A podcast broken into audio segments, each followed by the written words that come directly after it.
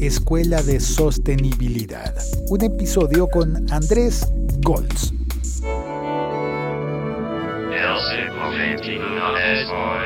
Pero, ¿cómo puede ser una escuela de sostenibilidad? Realmente es difícil para nosotros aprender en nuestras culturas occidentales, urbanas, qué es la sostenibilidad. Aprender sobre ecología sin haber viajado, sin conocer realmente el mundo, eso es un problema. Pero bueno, hay proyectos como la Escuela de Sostenibilidad que encontraron la forma de que los urbanos, los de las ciudades, podamos viajar de una manera virtual y conocer la vida de las personas que tienen que aprender de ecología y de sostenibilidad para poder seguir vivos. Suena duro, ¿verdad? Pero es que es la realidad. No podemos ir por ahí juzgando el mundo sin conocer el mundo. Soy Félix, arroba locutorco, y este es el podcast El siglo XXI es hoy. El siglo XXI es hoy.com. Un episodio hablando sobre la escuela de sostenibilidad con una de las personas que participó en el proyecto. Andrés Goltz. Andrés, no me sé su apellido, no lo sabría pronunciar ni en esta vida ni en otra, salvo que vaya a tomar una clase. Andrés Goldsworthy. Hasta Gold llego. Golds, todo el mundo me dice Golds. Los amigos Golds. Sí, en el banco también me dicen Golds. En el Banco Colombia. Sí, en, en el área de marketing digital. Andrés, ¿de dónde proviene su apellido? Inglés. Bisabuelo inglés. Y sí, le veo la cara británico, rubio, no, no, no, creo, yo creo que más, eh, creo que más, más colombiano ya que, que inglés. Andrés, ¿cómo es esta experiencia de la Escuela de la Sostenibilidad? Hasta donde veo es un proyecto emprendido por el banco, sí. por Bancolombia, con Google, sí. con la tecnología de Google Maps, de Google Street View. De acuerdo. Ustedes se fueron para una isla que yo conocí la historia de la isla como la isla, el islote mítico colombiano en el que no cabe ni un alma más. Santa Cruz del Islote. Santa Cruz del Islote. Sí. ¿Es verdad que no cabe un alma más? No, no es verdad. Yo creo que esa, o sea, esa historia de el, lugar más densamente poblado del mundo, eso no es cierto. Eh, yo más bien me quiero centrar en contarle la historia de las personas y de la isla y de lo que yo viví. Mi nombre es Adrián de Jesús, Caraballo de Hoyo, y vivo en Islote Santa Cruz. Mi trabajo consiste en guía turístico. Recibo todo el turismo que viene de Cartagena, dándole una de las mejores enseñanzas de mi territorio etnocultural, de enseñarle cuáles son las especies que se encuentran en vía extinción, por qué debemos protegerlas, porque conservamos el agua. En invierno recogemos agua lluvia y la metemos en un tanque sin tienda que tenemos en el centro de salud y se le vende a la comunidad para bienestar y beneficio. En el Caribe, invierno no es la época de frío porque no hay época de frío jamás. Invierno es solamente una temporada de lluvias. Y es un agua que se utiliza para lavar la ropa y para bañarnos. Y el agua dulce que nosotros recogemos por medio de los canalón es un agua que ya se utiliza para tomar y hacer cualquier tipo de alimento. Porque el agua en la isla es oro. Y a los de la ciudad, como siempre la tienen a instante, no la valoran, no la saben cuidar. Es un lugar en donde la gente es el recurso más preciado para mí. La forma en cómo se cuidan unos a otros y la forma en cómo cuidan sus recursos. Ahí encontramos... ¿Cuántas personas hay en, en la isla? Creo que alrededor de 480 personas. Para una isla uno podría pensar que es una Sí, población sí es. coherente, pero es que ¿qué área tiene la isla? No sé el área que tiene la isla. Pero claro, es un lugar pequeño. ¿Cuántas Como- canchas de fútbol podrían poner en la isla? Pocas. No sé si serán dos, no siquiera. Pero es un lugar en donde la gente, como se cuidan entre ellos y como cuidan sus recursos, ahí encontramos valor. Ese es un ejemplo perfecto y termina siendo una analogía de lo que es el mundo, con sus buenas y sus malas prácticas. Sí, es un ejemplo porque ellos pueden enseñarnos un montón de cosas alrededor de la sostenibilidad, pero ellos también tienen mucho por aprender. Claro. Ellos mismos lo dicen, no somos perfectos, pero hay mucho que aprender de ellos. Imaginemos entonces una isla del tamaño de, supongamos, dos campos de fútbol, con 480 personas viviendo, con sus casas, con sus lugares de trabajo, que en realidad el trabajo debe ser la pesca. La pesca, yo creo que es el, eh, el sustento mayor de ellos. Entonces digamos que uno sale al trabajo, significa que una persona que vive allí se levanta por la mañana, se prepara, toma su desayuno y se va al trabajo, que significa tomar una barca y salir a pescar. Y de vez en cuando recibir a personas como ustedes de Colombia que fueron a visitar la isla. Hay turismo, reciben en lo, que estuve yo una o dos veces unas lanchas que van, quieren conocer la comunidad, se toman ahí un refrigerio y ya, pero pues básicamente yo creo que su actividad viene de la pesca. ¿Dónde queda la isla? Queda, como yo llegué, es a dos horas de Cartagena. En lancha, por supuesto. Sí, en lancha. ¿Y qué les motivó a ustedes como un banco ir a una isla donde viven apenas 480 personas?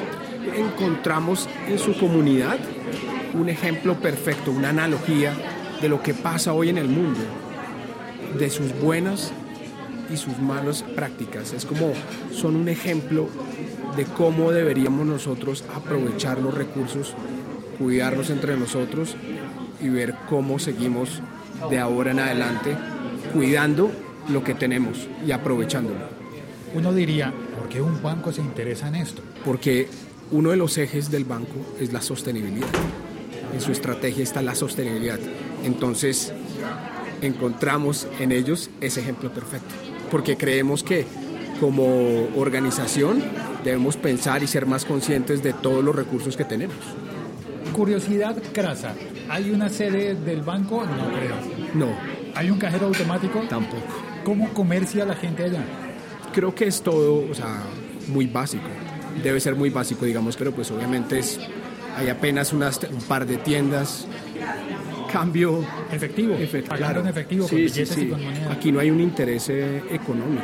Claro, Nosotros no... queremos vender un producto puntualmente detrás de, es simplemente. Pero cómo es que un banco fue a un islote que está realmente sí está sobrepoblado para la, para la cantidad de, de, área disponible para construir casas. Yo no sabría eso eh, a ciencia cierta. Es algo que me gusta dejar de lado porque porque ese no es el propósito, o sea, el propósito es... Ese no es el interés del, claro, del, ejercicio del, sí, o sea, del proyecto. Que estamos, Exacto, es simplemente es contar sus historias y cómo a partir de sus vivencias ellos logran enseñarnos muchas cosas a nosotros alrededor de la sostenibilidad, desde los tres ejes, lo ambiental, lo económico y lo social. Ambiental, económico, social. Entonces, se entra en la página web www.escuelasostenibilidad.com. En esa página web uno encuentra un recorrido interactivo Exacto. por el islote. Por el islote. ¿Y cuál es la idea de este recorrido? Que yo voy recorriendo y cada uno de los ejes voy encontrando tres lecciones. Encuentro tres lecciones en el tema ecológico, tres lecciones en el tema económico y tres lecciones en el tema social.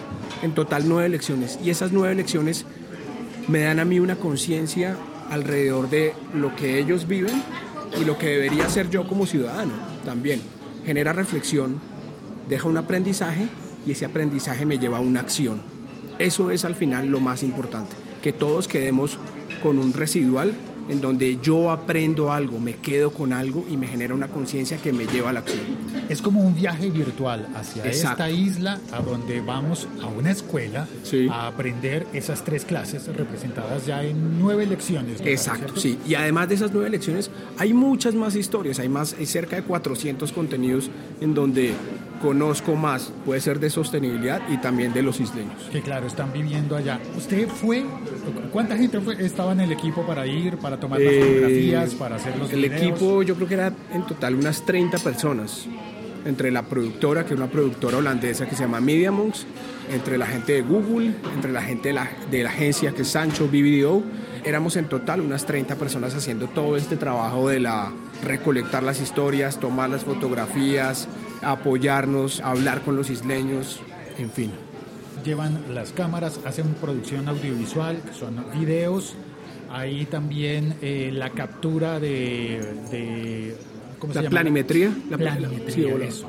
Significa eh, hacer el, mapa, ponerle fotografías al, mapa, ahora aparece, antes no, ahora sí aparece en Google Maps.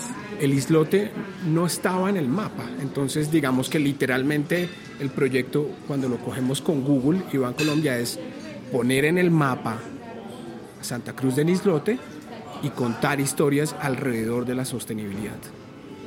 ponerlo en el mapa, además de una manera que no Literal. es- a ver, en Google Maps no aparecía, como si no existiera. No existía. En Google Maps no existía. Pues lo ponen en el mapa y además en Google Street View. Sí, y además de eso, en el micrositio podemos vivir en Santa Cruz del Islote, porque yo puedo recorrer sus calles, conocer a la gente, conocer sus historias y conocer historias alrededor de la sostenibilidad, esas historias que tienen para enseñarnos. Y me voy a permitir hacer un spoiler y es que se conoce hasta donde el perro bravo permite. Exacto, exacto. Hay un, hay un pedazo en donde un perro no nos dejó llegar porque pues, es un perro muy bravo que solamente deja pasar como a los isleños o a la gente que conoce. Entonces, hasta un punto de la isla llegamos y un par de casas más, pero el perro no nos deja pasar. Y hasta ahí llegan entonces las fotografías. Se La isla está mapeada en su totalidad. Digamos que ese es como un pedacito, un spot que no, que no pudimos llegar y una, una buena anécdota de la, de la isla. Porque además significa que no lo podemos entrar a ver en detalle, pero desde lejos se ve. Sí, sí, A- sí. A unos eh, 15 metros. o Sí, así. 15 metros, sí, sí, sí. La distancia prudente en la que uno diría no me acerco más a ese perro. Exacto, exacto. De pronto nos muerde el dron. Por dron, sí, dron, dron perfecto, pero más del dron no podía, era el único que, que dejaba pasar. Esa es una anécdota de las divertidas, pero también hay unas que me parecen no tan divertidas. La del medio tomate. Sí, diga- pero eso es, es, digamos que lo bonito de esa historia es cómo alguien... eh, No hay spoiler acá. Medio tomate, eso no es spoiler. Yo me llamo Susana Castillo. Tengo 52 años de estar viviendo aquí en Islote. Y me siento muy orgullosa de ser isleña. Yo ah, tenía la tienda, pero la tuve que alquilar. Pero me siento orgullosa también de estar cocinando comida para la isla y ahí poniéndole amor, porque si uno no le pone amor a las cosas no vende. Sin amor nadie vive. Lo más bonito en esta isla es compartir con la gente, amigos. Poco espacio y mucha gente. Yo vendo medio tomate porque hay veces que la gente es muy humilde y no tiene para comprarlo entero. Yo fui que saqué eso, de vender medio tomate, media cebolla. Cuando tenía la tienda, venía mucha gente de la isla y me contaban que no tenían para comer. Yo cogía una bolsa, echaba arroz, eh, comida. Si usted tiene hambre y yo estoy comiendo, yo mejor me acuesto sin comer, pero le doy la comida a usted porque no duermo. Porque eso tiene que ser importante en la vida de uno. Compartir con la gente, que compartir es vivir. Lo bonito de esa historia es cómo comparte, porque al final es una persona que ve una oportunidad al final de seguir trabajando en su tienda y de comercializar, pero al mismo tiempo dándose cuenta de la realidad, de su realidad y de las personas que lo rodean. Entonces, si alguien no puede comprar un tomate completo, voy a vender medio tomate. Y así, eso tiene dos propósitos, y es que la gente puede comprar, puede acceder, pero además, como ellos no tienen refrigeración todo el tiempo, no tienen luz, entonces lo que cocinan es lo que se comen, porque ellos no, no desperdician comida. Y eso es una lección Claro, eso es- de vida. Y uno como, si, como, como las personas que vivimos en las ciudades no tenemos conciencia de eso. La gente no tiene conciencia de desperdiciar comida, de comprar comida y la comida se vence y vaya a su nevera y mire cuántos productos eh, puede tener vencidos. Yo me como las cosas cuando han pasado un par de días apenas. Sí, no, no todos, no todos tenemos esa conciencia. Bueno, y depende de cuánto tiempo ha pasado y qué tipo de producto es. Sí. Pero uno sabe, si se está viviendo en una isla que además no tiene servicio de agua potable, porque es que es un islote demasiado pequeño, ¿cómo se le construye un acueducto a una isla de ese tamaño? No, no se puede. Entonces tiene un suministro de agua diferente. Mm, El hay un suministro de agua. Se Es- recoge el agua lluvia. Se recoge el agua lluvia, además del agua lluvia, ellos tienen un barco cisterna que los provee de agua. Y adicionalmente a eso, nosotros, el banco, está trabajando en un proyecto para proveerles agua. El banco entonces es una cosa curiosa. El banco es un caso mágico en el que a una población lejana, distante, aislada, porque es literalmente una isla, llegó una vez un banco, es como un cuento de hadas, llegó una vez un banco que no venía a pedirle a la gente guardar su dinero, sino pedir permiso para tomar fotografías y hacer que su isla aparezca por primera vez en los mapas. Es una analogía, por eso lo, lo tomamos, porque tenía mucho para enseñarnos, porque tienen mucho para aprender también, y porque al final Bancolombia, como uno de sus ejes es la sostenibilidad, se preocupa por las comunidades vulnerables y quiere apoyarlas y ayudarlas. Si usted quiere puede ingresar a la página y puede encontrar más historias alrededor de, de cómo el banco se involucra con otras comunidades para apoyarlas. Y hay esta experiencia en 3D, ¿no? Sí, es una, esa experiencia se vive gracias a la planimetría. Street View y fotografía me permiten recorrer la isla de una forma diferente. Recorrer la isla virtualmente. Sí. No hay que viajar en realidad, hay que entrar a la página web. Sí. Escuelasostenibilidad.com www.escuelasostenibilidad.com Ok, y allí se vive la experiencia de pasear por la isla de Santa Cruz en el Caribe colombiano. Hacer las lecciones. Hacer las lecciones. Chévere, o sea, lo ideal es que usted vaya, ¿cómo podemos aprender todos? Tomando esas nueve lecciones en video, respondiendo y entendiendo todo eso que nos pueden enseñar y todo eso que podemos aprender para después llevar a la acción. Pequeños cambios que yo creo que valen la pena que nosotros como personas empecemos a tener. Gracias Andrés. A usted, muchas gracias por el tiempo. Gracias por haber escuchado este episodio podcast de El siglo XXI es hoy.com. Soy Félix, arroba locutorco, y no te olvides por favor de compartir este episodio con las personas que puedan disfrutarlo. Y si no te has suscrito, suscríbete y recomiéndaselo a tus amigos. Más episodios en el siglo 21 es hoy.com y más podcast de mis amigos y compañeros en toda Hispanoamérica en laliga.fm. Este podcast forma parte de la liga.fm.